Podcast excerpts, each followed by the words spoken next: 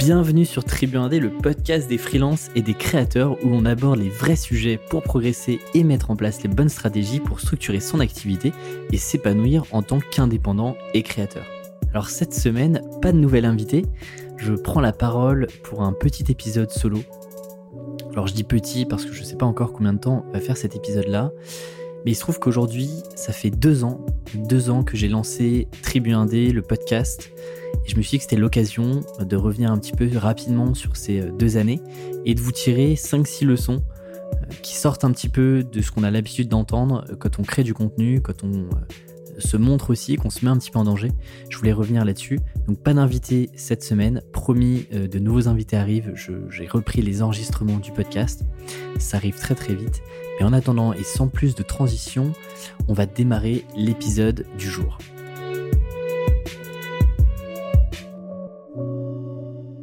Alors je vous l'ai dit en introduction, effectivement, le podcast a maintenant deux ans, ça me paraît assez dingue. Aujourd'hui c'est le 60e épisode. Euh, j'ai enregistré 36 épisodes en 2019, donc globalement sur 9 mois, 36 épisodes. En 2020 j'en ai enregistré 22 il se trouve qu'il y a eu un petit drop parce que j'ai écrit mon premier livre qui m'a pris beaucoup de temps.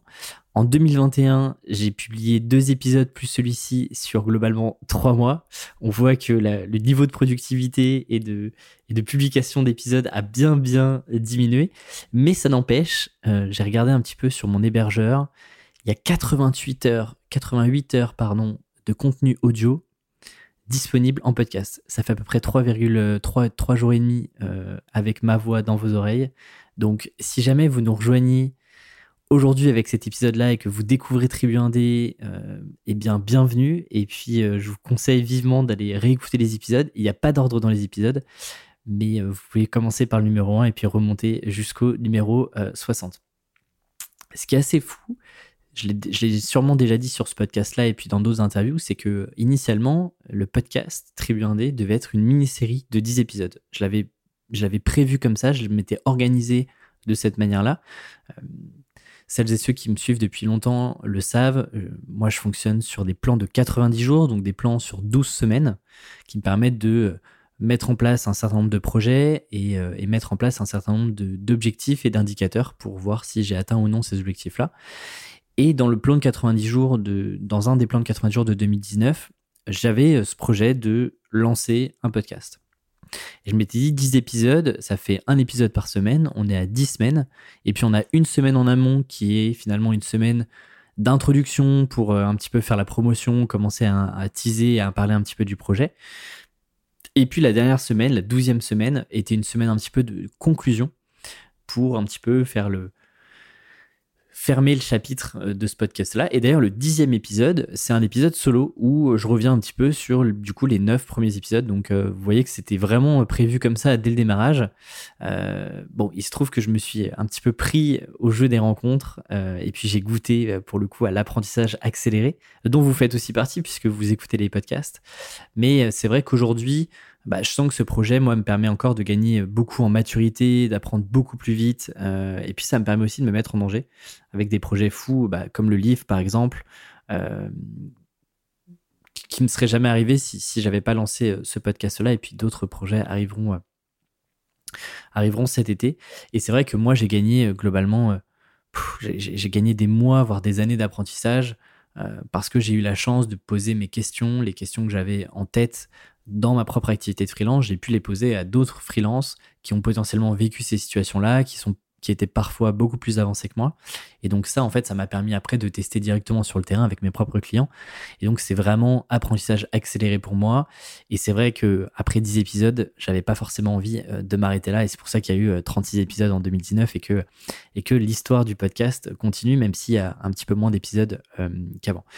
Et puis, je vais vous faire une confidence parce que assez peu de créateurs en parlent finalement, mais je dois avouer qu'il y a aussi une part d'ego dans ce projet-là, euh, parce que bah, pour créer du contenu pendant deux ans, euh, pour passer quasiment plus de 500 heures à écrire un livre, répondre à des dizaines et dizaines d'interviews, aux mails que je reçois, aux messages sur, sur Instagram, sur Twitter ou sur LinkedIn, forcément, moi, ça me fait extrêmement plaisir de le faire, mais il y a aussi une part d'ego bah, qui joue dans certaines de mes décisions, dont celle d'aller encore plus loin, de, continuer à créer du contenu parce que, parce que le contenu plaît, parce qu'il y a de l'interaction, et donc, donc les gens me remercient et, et ce pic un peu de dopamine je trouve qu'il est très très lié à l'ego. On en parle assez peu. Euh, on parle souvent effectivement de projet égoïste. Moi, ça a démarré avec un projet euh, plutôt égoïste où euh, bah, je voulais apprendre moi à titre personnel et donc j'ai fait ce podcast-là et je l'ai rendu public.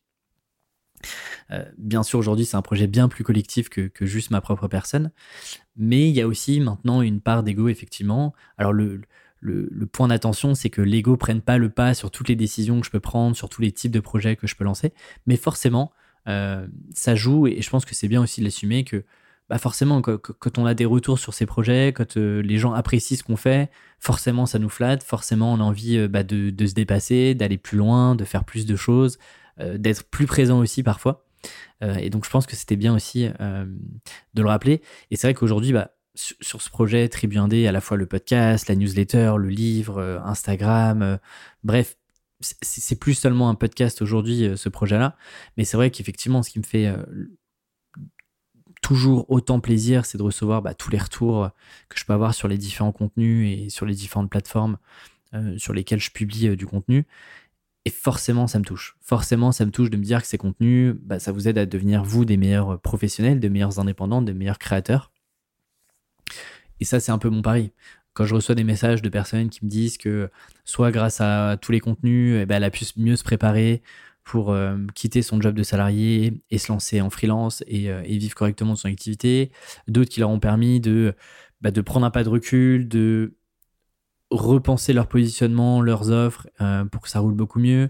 D'autres personnes qui sont dans des plus petites villes, par exemple, et qui sont assez isolées, qui n'ont pas forcément de coworking ou de, personnes avec qui échanger sur sur leur activité, eh bien, ça, leur permet de d'avoir d'avoir de, de, pas être seul dans cette aventure là.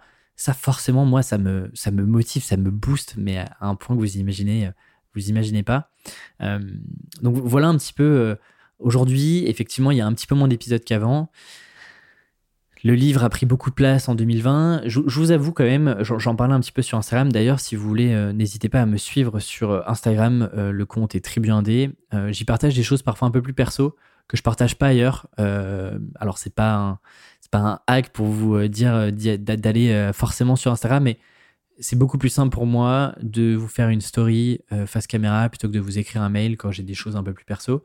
Et je parlais notamment du fait que j'avais un petit peu de mal à me, à me remettre à créer du contenu.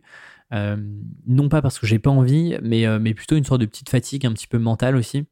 Euh, de, alors tout va bien, rassurez-vous, mais, mais une petite fatigue mentale de se remettre à créer, à repenser. Moi, mes, mes, contenus, je publie assez peu de contenu de manière générale, même si vous avez parfois l'habitude de me voir souvent, mais j'ai pas, je, suis pas sur un rythme de contenu quotidien, voire hebdo en ce moment, c'est très rare.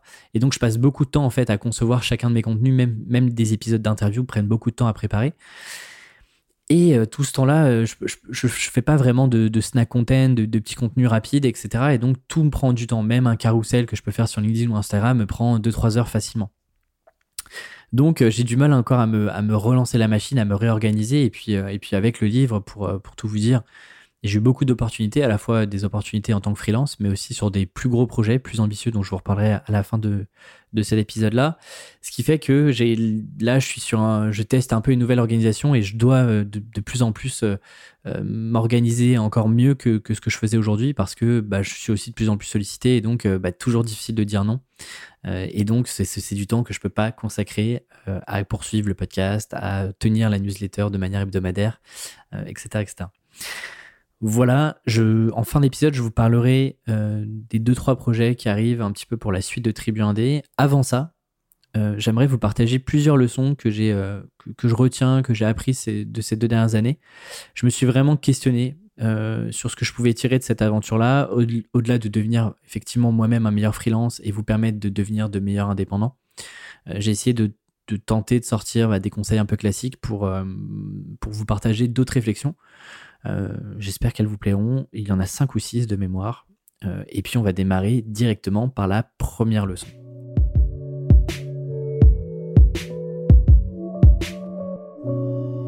Alors la première leçon, c'est le coût de notre inaction. J'en parle beaucoup dans le, dans le chapitre 1 du livre, avec notamment un exercice qui est inspiré d'une conférence, d'un TED Talk que Tim Ferriss avait fait sur ce qui lui avait permis de, de sortir un peu de ses pensées suicidaires, etc. Et, et dans cet exercice-là, il y a trois étapes. Il y a, et globalement, c'est moi un exercice que j'ai fait, par exemple, pour passer à l'action et me dire, OK, je quitte mon job de salarié et puis je, je me, lance, je me lance en freelance. Euh, et il y a trois étapes. Je vais pas vous refaire tout l'exercice. Le meilleur moyen de connaître l'exercice, c'est bien, et c'est d'acheter mon livre. Mais globalement, la première étape, c'est d'anticiper l'échec. Et donc, euh, il y a un certain nombre d'exercices pour, euh, pour anticiper cet échec-là. La deuxième étape, c'est de visualiser ses réussites. Là encore, il y a des exercices pour, pour pouvoir démarrer euh, depuis sa feuille blanche. Et puis l'étape 3, c'est évaluer le coût de son inaction. Et ça, je trouve ça extrêmement important parce que moi, c'est quelque chose que, j'ai eu beaucoup de mal à dépasser, à la fois lorsque je me suis lancé euh, en freelance vraiment à temps plein, alors que même que j'avais déjà deux ans de freelance dans les pattes, un peu en side project, lorsque j'étais étudiant et puis, et puis lorsque j'étais salarié. Et puis, quand j'ai lancé le podcast, en fait, euh, l'idée du podcast, je l'ai eu quasiment un an avant sa création. Alors, il y a plein de circonstances qui font que ça n'aurait pas été pertinent pour moi de le lancer avant, mais j'ai quand même beaucoup retardé euh, l'échéance alors que j'avais cette, idée-là depuis, depuis un petit moment. Euh, typiquement, moi, ma première facture en tant que freelance, elle remonte à 2017. J'étais encore étudiant dans une école de commerce. Et je me souviens à l'époque, j'ai retrouvé d'ailleurs des factures. J'écrivais des articles pour quelques dizaines d'euros, 50, 60 euros grand max. Et une fois que j'ai euh, été étudiant, j'ai fait ces factures-là, j'ai ensuite rejoint moi une plateforme de freelance en tant que salarié. Euh, et, donc là, j'avais un job euh, de salarié du lundi au vendredi. J'étais content manager, donc j'écrivais du contenu notamment pour les freelances, mais aussi pour les clients de ces plateformes-là. Mais j'ai jamais vraiment lâché le freelancing. Je travaillais le soir et le week-end bah, pour mes clients.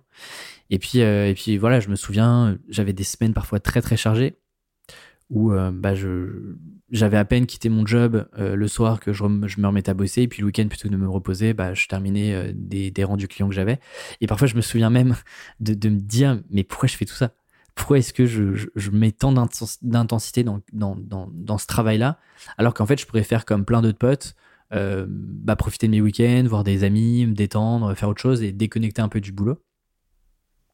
Il se trouve que fin 2018, bah, je, quitte, je quitte mon job pour me lancer à temps plein. Et c'est à ce moment-là que euh, je me rends compte que je change un peu de ligue. J'aime bien parler de, ligue un peu comme au foot, mais de se dire, bah, quand on est euh, freelance euh, à côté de nos études ou à côté d'un job salarié, il n'y a pas vraiment de pression parce que dans tous les cas, quand on est étudiant, on n'a pas des, gros revenus, mais on n'a pas non plus un gros niveau de vie. Et puis quand on est salarié, bah, dans tous les cas, quoi qu'il se passe, on a un salaire à la fin du mois. Là, quand on, se lance en tant que freelance à temps plein, on dépend exclusivement des missions qu'on va aller chercher et qu'on va remporter. donc là, il ne s'agit plus de faire deux, trois missions de temps en temps euh, euh, et d'aller un peu au petit bonheur la chance, euh, d'ouvrir son LinkedIn et ses mails pour essayer de, voir si on a une mission. En fait, au moment où, globalement, trois mois après m'être lancé à temps plein, bah, je sors le premier épisode de Tribu 1D, j'aurais très bien pu me dire, mais en fait, qui je suis pour sortir un podcast qui va parler de freelancing alors que j'ai globalement 3-4 mois de freelancing à temps plein. Euh, est-ce que moi je suis un expert sur le freelance? Bah, Bien sûr que non. Euh, et pourtant, ça m'a pas empêché de lancer ce podcast-là. Et globalement, en fait, si j'avais attendu d'être euh, un freelance aguerri, un freelance expert avec 15 ans d'expérience, bah, je peux vous le dire, un Tribu Indé aurait jamais, sûrement jamais vu le jour. il n'y aurait jamais eu tous les projets que j'ai pu avoir et les opportunités que j'ai pu déclencher. Et ça, je pense que c'est vraiment une, des premières leçons qui me paraît la plus importante, c'est de ne pas laisser notre inexpérience nous empêcher justement d'avancer et de créer, parce qu'en fait, c'est toujours le serpent qui se mord la queue. Pour gagner en expérience, il faut faire des choses, mais pour faire des choses, on attend d'avoir de l'expérience, et donc en fait, c'est un jeu infini où, où il va rien, jamais rien se passer. Et moi, je me rends compte, avec le recul maintenant, avec deux ans de recul, que tout est vraiment une question de posture, de discours et de positionnement. Globalement, à l'époque, j'ai pas lancé un podcast en solo pour parler de freelancing où j'allais partager des conseils pour gagner 10 000 euros par mois alors que j'y étais pas.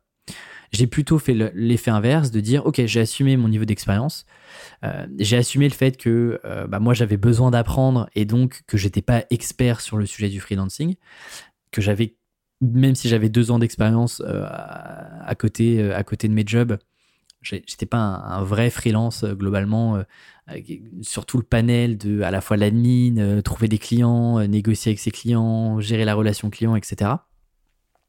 Et donc j'ai assumé ce niveau d'expérience là, et surtout j'ai assumé de mettre ce que moi j'appelle la casquette d'explorateur, où j'étais un passeur d'informations entre des invités que j'ai interrogés et puis d'autres freelances vous qui m'écoutez aujourd'hui, euh, qui lisez les newsletters, et, etc., Donc ça, c'est vraiment la première leçon. Le coût de notre inaction, en fait, peut vous faire, pouvez moi, si, si j'étais pas passé à l'action sur ce projet-là, j'aurais mis de côté euh, des opportunités extraordinaires comme le fait d'écrire un livre alors que j'ai même pas 30 ans et jamais j'aurais pu penser ça il y a deux ans.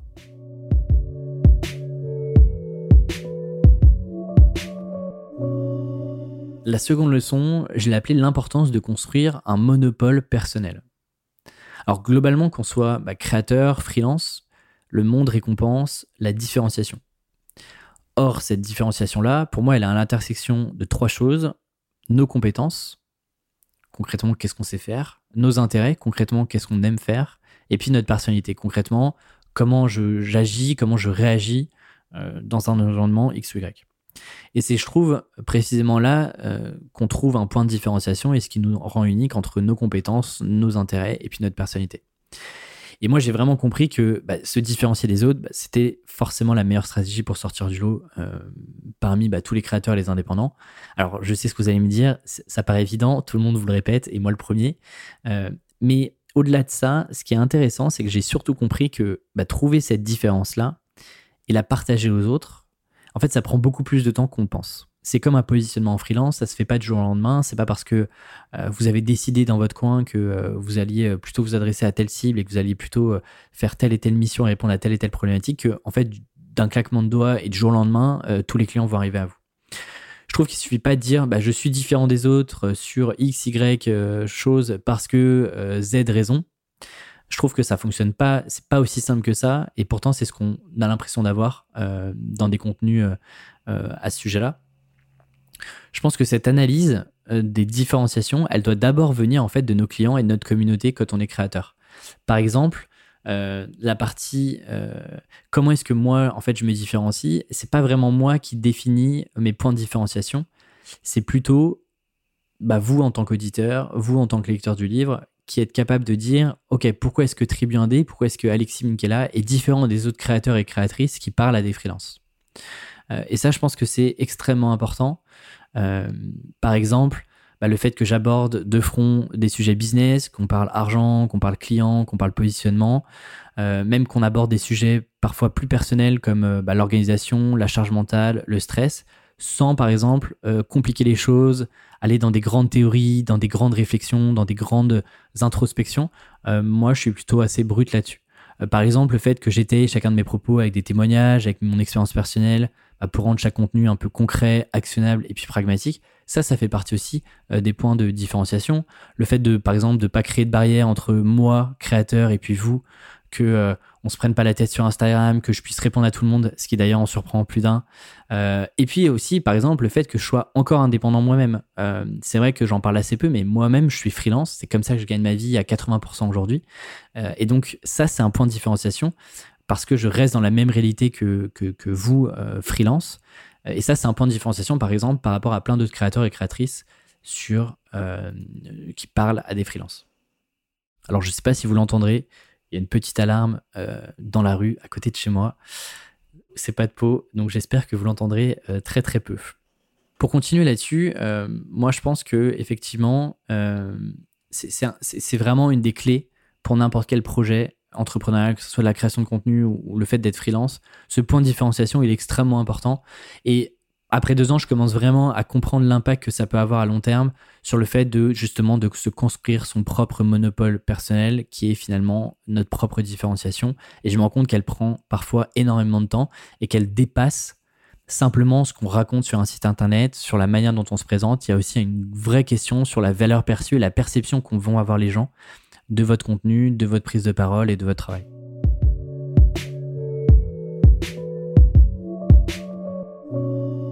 On passe à la leçon numéro 3.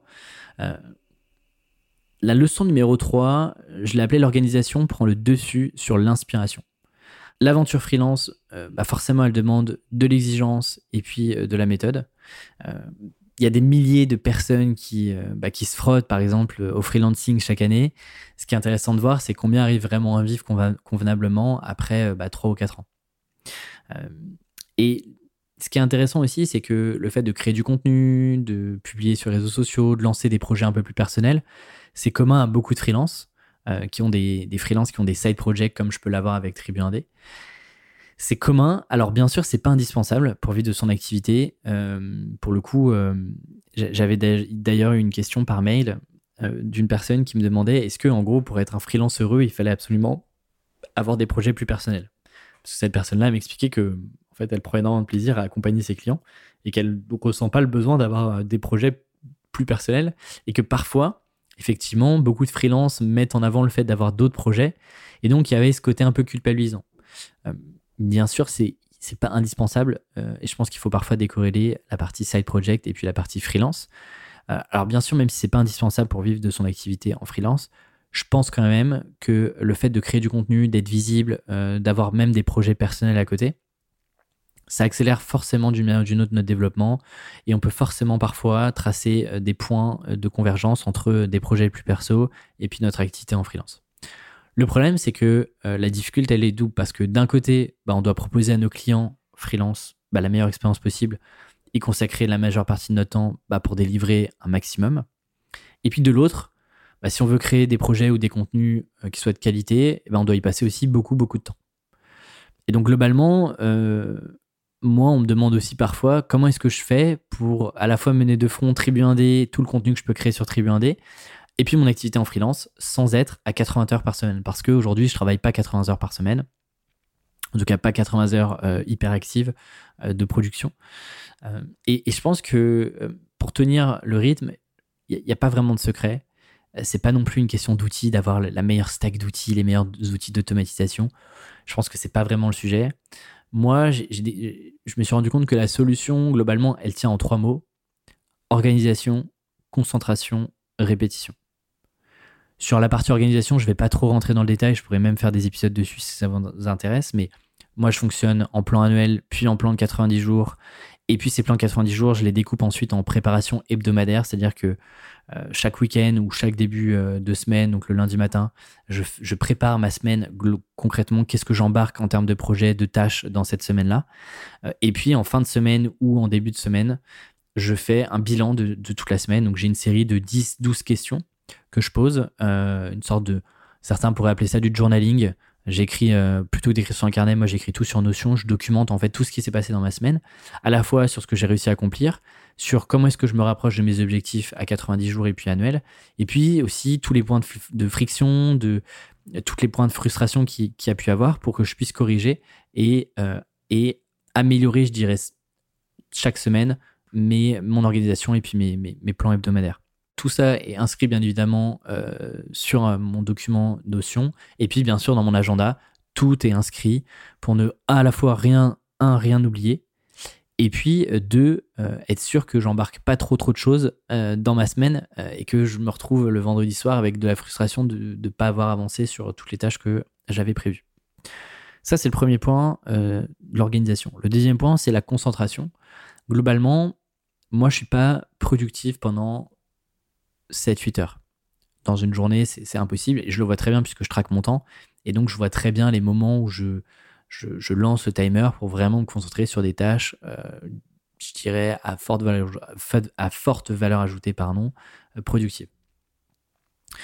Ce qui se passe, c'est que la concentration, moi j'en ai assez peu dans une journée. Finalement, c'est peut-être 50% de mon temps. Donc sur une journée de 8 heures, en fait, c'est 4-5 heures grand, grand max où je peux être pleinement concentré, où je vais vraiment avancer sur des projets, où par exemple je vais euh, préparer un épisode de podcast, l'enregistrer comme je suis en train de le faire là, euh, ou alors je vais euh, créer du contenu pour les réseaux sociaux, ou alors même pour mes clients.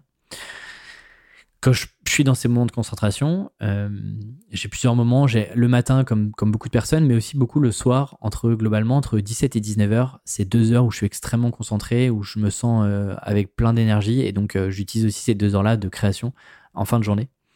Et là, je coupe toutes mes distractions. C'est-à-dire que je, mets mon portable en mode avion, j'ai coupé toutes mes applications, j'ai aucune notification dans tous les cas, que ce soit sur mon téléphone ou sur euh, mon ordinateur.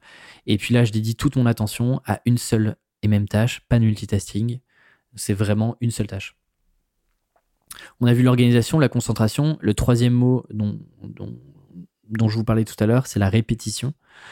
Moi, j'ai beaucoup de tâches euh, qui se répètent chaque semaine, à la fois dans mes projets clients et puis dans, mes, dans, le projet Tribu 1D. Euh, et à chaque fois, j'essaie de me dire, et c'est là où les bilans hebdomadaires m'aident là-dessus euh, dans la partie organisation, mais j'essaie de me dire à chaque fois comment est-ce que je peux gagner un peu plus de temps, comment est-ce que je peux un peu mieux optimiser ce que je suis en train de faire, est-ce qu'il n'y a pas une manière d'aller plus vite, de, de, couper peut-être une tâche qui me prenait beaucoup trop de temps, ou de la resegmenter? Bref, j'essaie de me dire comment est-ce que une tâche que je répète tout le temps, par exemple, je sais pas, mais créer euh, les, titres des épisodes de podcast, créer les vignettes, euh, publier les, euh, épisodes, faire un onboarding de comment est-ce que j'accueille mes clients, comment est-ce que je clôture une mission. Bref, toutes ces choses-là, j'essaie de gagner du temps et de mettre en place au fur et à mesure des process. L'idée, c'est que, que ça ne soit pas parfait dès le juin, mais qu'au fur et à mesure, on puisse itérer semaine après semaine, mois après mois, année après année. Je pense vraiment que sur cette leçon, le fait que l'organisation prennent le dessus sur l'inspiration. Je pense vraiment que la, liberté et l'inspiration sont un peu les ennemis, ce qui paraît contre-intuitif, mais je trouve qu'aucun des deux nous encourage vraiment à créer. La liberté, elle nous, elle nous, nous détache de, de, la notion de travail, je trouve. Et puis l'inspiration, bah, globalement, on peut c'est quelque chose d'extrêmement subjectif de se sentir ou non inspiré. Et moi, je pense que si on veut accomplir plus sans passer bah, ses journées, ses nuits, ses week-ends derrière son ordinateur, je pense qu'il y a besoin de règles. Et ces règles-là, parfois, elles s'opposent aussi à cette question de liberté. Alors moi, effectivement, je suis pas toujours libre dans mon emploi du temps. Euh, j'ai parfois des contraintes que je me suis soit fixé, soit qu'on me fixe. Mais je pense qu'à long terme, euh, bah, je pense qu'on sera gagnant parce que, mine de rien, les projets que je suis en train de créer, même si j'ai moins de liberté d'action aujourd'hui, euh, je suis en train de créer un asset, un actif qui va me permettre de développer des opportunités, potentiellement de développer des revenus et donc peut-être de passer moins de temps demain à travailler et donc d'être plus libre. Euh, et, moi, je me rends compte, sans, sans règles, sans rigueur, bah, j'aurais probablement pas atteint les, 20% de, ce que j'ai pu accomplir ces, ces, dernières années. Et effectivement, parfois c'est dur, parfois c'est galère, parfois on n'a pas envie de s'y mettre, parfois ça demande beaucoup d'efforts mais euh, les bénéfices et puis les opportunités, bah, à, long, terme, elles peuvent devenir incroyables. Je le vois à l'échelle de deux ans. Je serais très curieux, je ne sais pas si vous écoutez ce podcast-là dans cinq ans, euh, où en sera Tribu Indé, où est-ce que j'en serai aussi personnellement?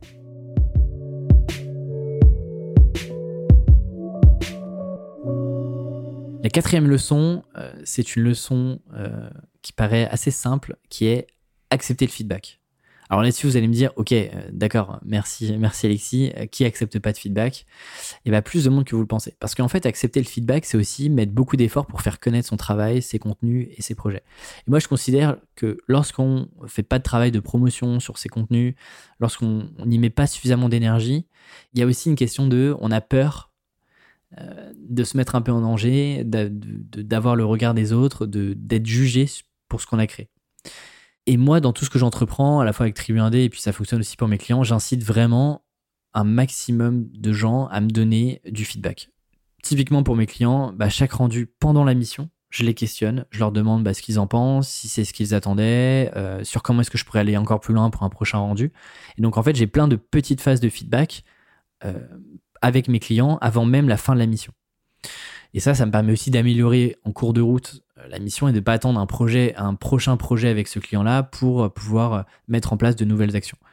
Pour Tribu 1D, par exemple, eh bien, le moindre partage, le moindre mail, le moindre commentaire, pour moi, c'est une porte ouverte vers une nouvelle conversation. Et d'ailleurs, les gens sont toujours surpris lorsque j'envoie un vocal sur Instagram. Souvent, j'aime bien faire des vocaux sur Instagram ou que je réponds à, leurs questions dans un mail, même parfois quelques jours après. Les gens sont surpris, en fait. Les gens sont surpris. parfois, on me dit Ah, c'est cool que tu répondes à tout le monde, etc. Et moi, je me dis, si les gens sont aussi surpris que je puisse répondre à leurs messages, que je puisse engager des conversations, c'est que beaucoup ne prennent pas ou ne prennent plus la peine de le faire. Et donc, c'est une opportunité pour vous, en tant que créateur ou même en tant que freelance pour vos clients, d'aller chercher du feedback pour vous améliorer parce que, encore une fois, euh, quand on crée des projets euh, sur Internet, on le fait pour soi, mais on le fait aussi pour les autres. Et donc, en acceptant le feedback et en recueillant du feedback, en créant des conversations, on va aussi pouvoir améliorer ce qu'on est en train de faire, améliorer le positionnement, la différenciation dont je vous parlais tout à l'heure, et faire un contenu qui soit de, mieux en mieux et de plus en plus pertinent.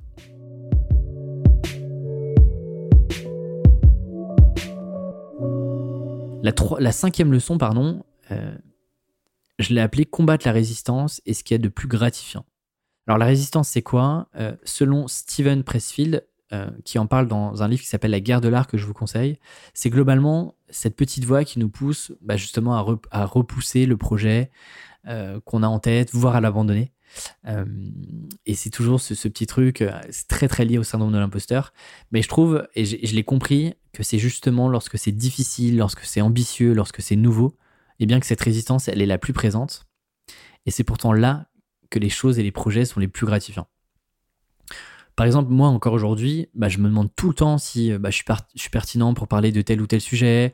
Je euh, je vous parle pas de l'écriture de mon livre, euh, j'en ai dédié un épisode entier sur le processus de création et je reviens sur, sur cette fameuse résistance. De mémoire, c'est l'épisode 58.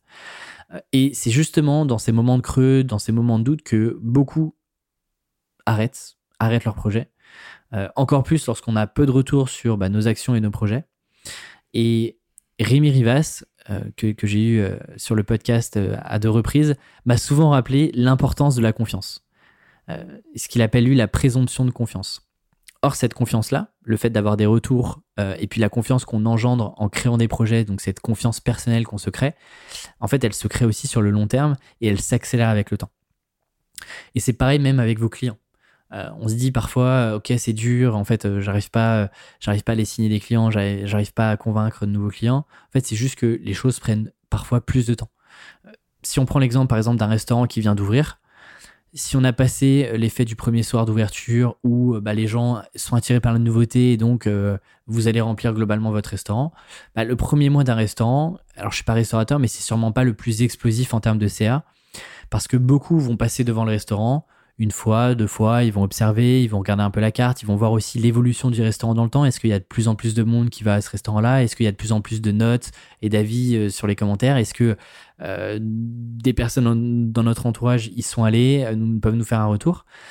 Tout ça prend du temps en fait. On observe, on se met de côté et puis on analyse un petit peu avant justement de réserver et de s'installer un soir à une table. Pour vos projets, c'est la même chose. Moi, j'ai plein plein de personnes qui euh, écoutent, qui se sont mis à, écouter le, podcast ces derniers mois en me disant ouais ouais le podcast je le voyais passer souvent sur mon, fil d'actualité euh, c'était dans ma liste de podcasts à écouter. J'ai jamais trop pris le temps mais effectivement après 50 épisodes euh, et quand je vois les retours que des, gens ouais du coup ça m'a donné envie effectivement c'est vraiment super etc pareil pour vos clients en fait plus vous allez voir de clients bah, plus vous allez signer de projets, plus d'autres clients vont être intéressés parce que vous avez des choses à montrer. Et donc, c'est juste, euh, ça prend parfois plus de temps que prévu. Et je trouve que ce capital confiance, bah, il se crée avec la qualité, grâce à la qualité de ce qu'on produit. Forcément, ça, ça, va de sens. Et même bah, la qualité des missions euh, qu'on peut produire pour nos clients. Mais aussi avec cette régularité de projet qu'on a un peu plus, notamment sur quand on crée des contenus euh, et des projets euh, plus personnels. Euh, et ça, c'est extrêmement important, ce côté régularité. Globalement, si un nouveau podcast freelance arrive aujourd'hui, ça sera sûrement beaucoup plus compliqué de se faire une place parce que bah, d'autres podcasts, mais Tribu 1D a déjà 60 épisodes. c'est difficile de convaincre des personnes, par exemple, qui écoutent déjà Tribu 1D, de leur dire il y a un nouveau podcast, il faut recommencer de zéro. Est-ce que c'est pas déjà du contenu qu'on peut retrouver sur Tribu 1D, etc., etc. Donc la façon dont on parle de son projet, de ses services, je pense que ça joue également beaucoup dans ce qu'on fait.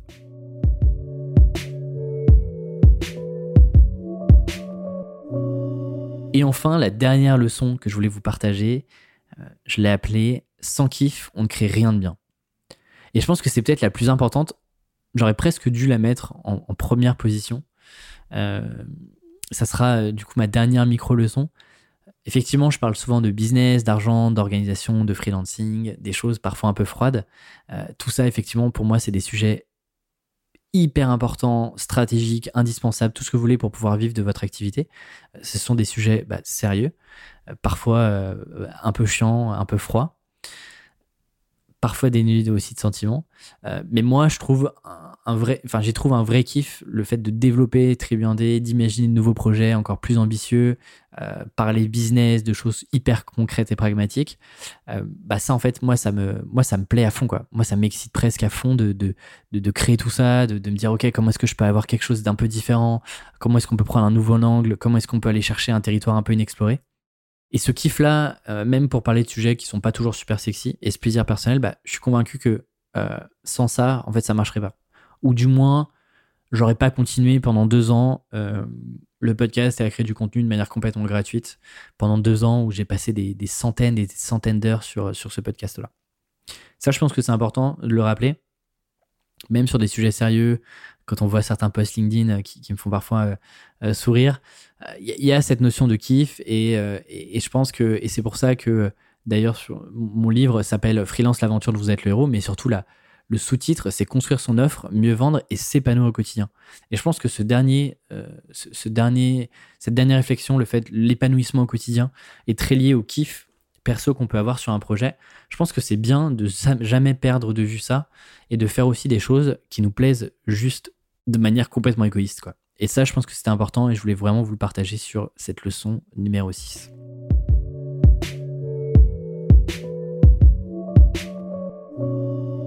Alors maintenant, la suite pour Tribu Indé. Alors là, en ce moment, je suis en train de, préparer un projet un peu hybride entre euh, de la formation et un bootcamp. Euh, ce sera un produit payant, ce sera le deuxième produit payant après le livre. Là, en ce moment, je suis en train d'affiner le positionnement, la promesse et puis le contenu, euh, notamment grâce à un, long questionnaire que j'ai envoyé dans la newsletter. D'ailleurs, si certains d'entre vous l'ont rempli, merci beaucoup. Et puis, euh, je, continue les dizaines de calls que je peux faire avec, euh, avec vous euh, et qui sont prévus aussi dans les, prochains jours, voire les prochaines semaines, pour un petit peu affiner tout ça, comprendre quelles sont vos problématiques profondes sur un sujet bien spécifique que, je réserve encore, dont, je ne vous parlerai pas beaucoup. mais ce dont je suis déjà sûr, c'est que je vais fonctionner sous forme de cohorte, de, promotion.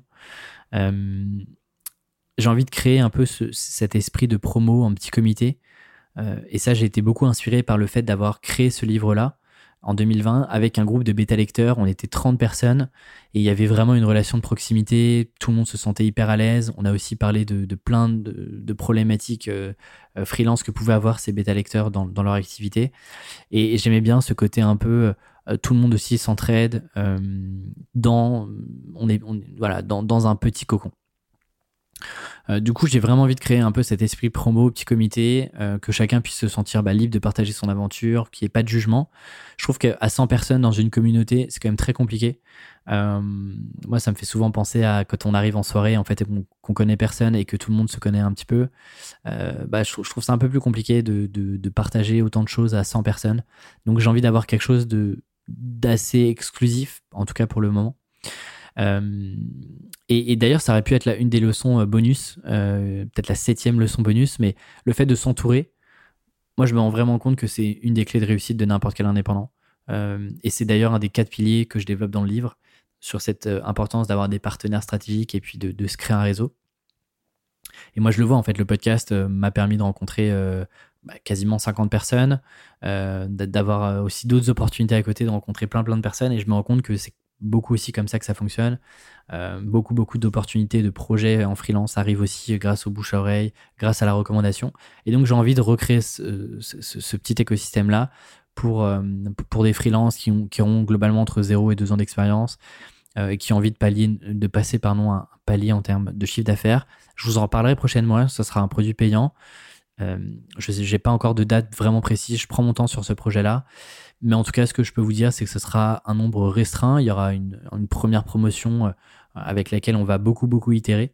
Euh, donc, euh, donc, donc voilà. Si jamais vous voulez être tenu au courant, tout se passe sur la newsletter du podcast, euh, slash newsletter.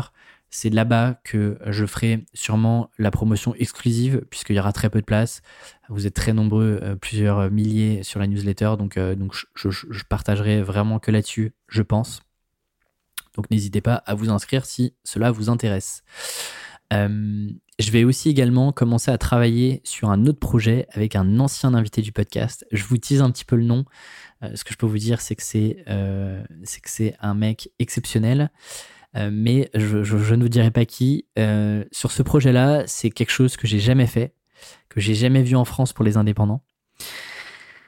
C'est un projet ambitieux qui nous demande, euh, qui demandera un petit peu de fonds. Euh, cette fois-ci, ce sera un projet gratuit pour vous, euh, mais avec beaucoup de, frais et de coûts derrière. Ce sera un projet qui va nous occuper normalement, je pense, cet été, qu'on aimerait bien sortir sur le dernier trimestre 2021.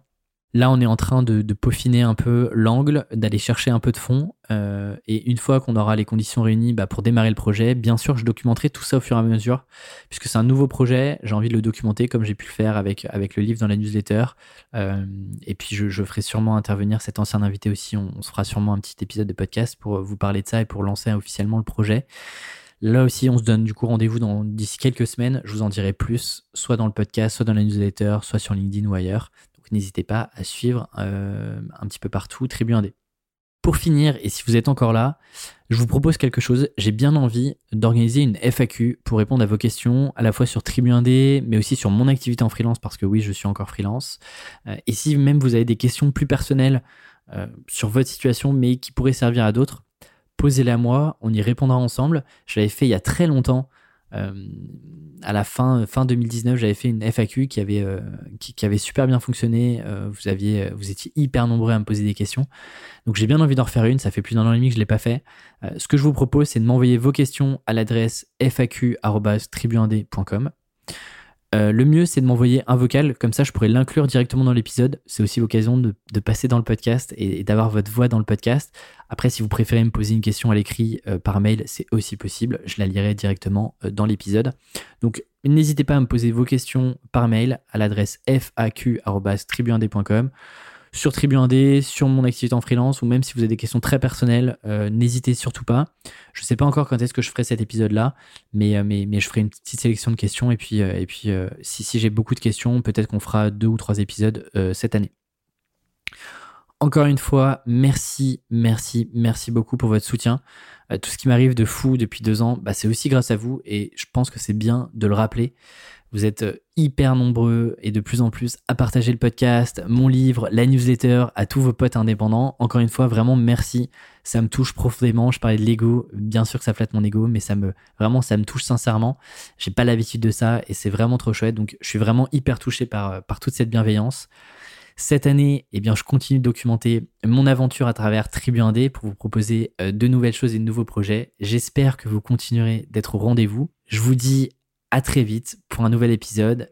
Ciao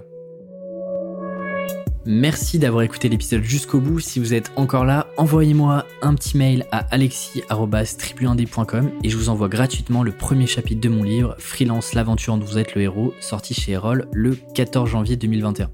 Les retours sont incroyables. Pour vous en convaincre, allez faire un tour sur Amazon. On se retrouve dans votre boîte mail et à très vite pour un nouvel épisode du podcast. Ciao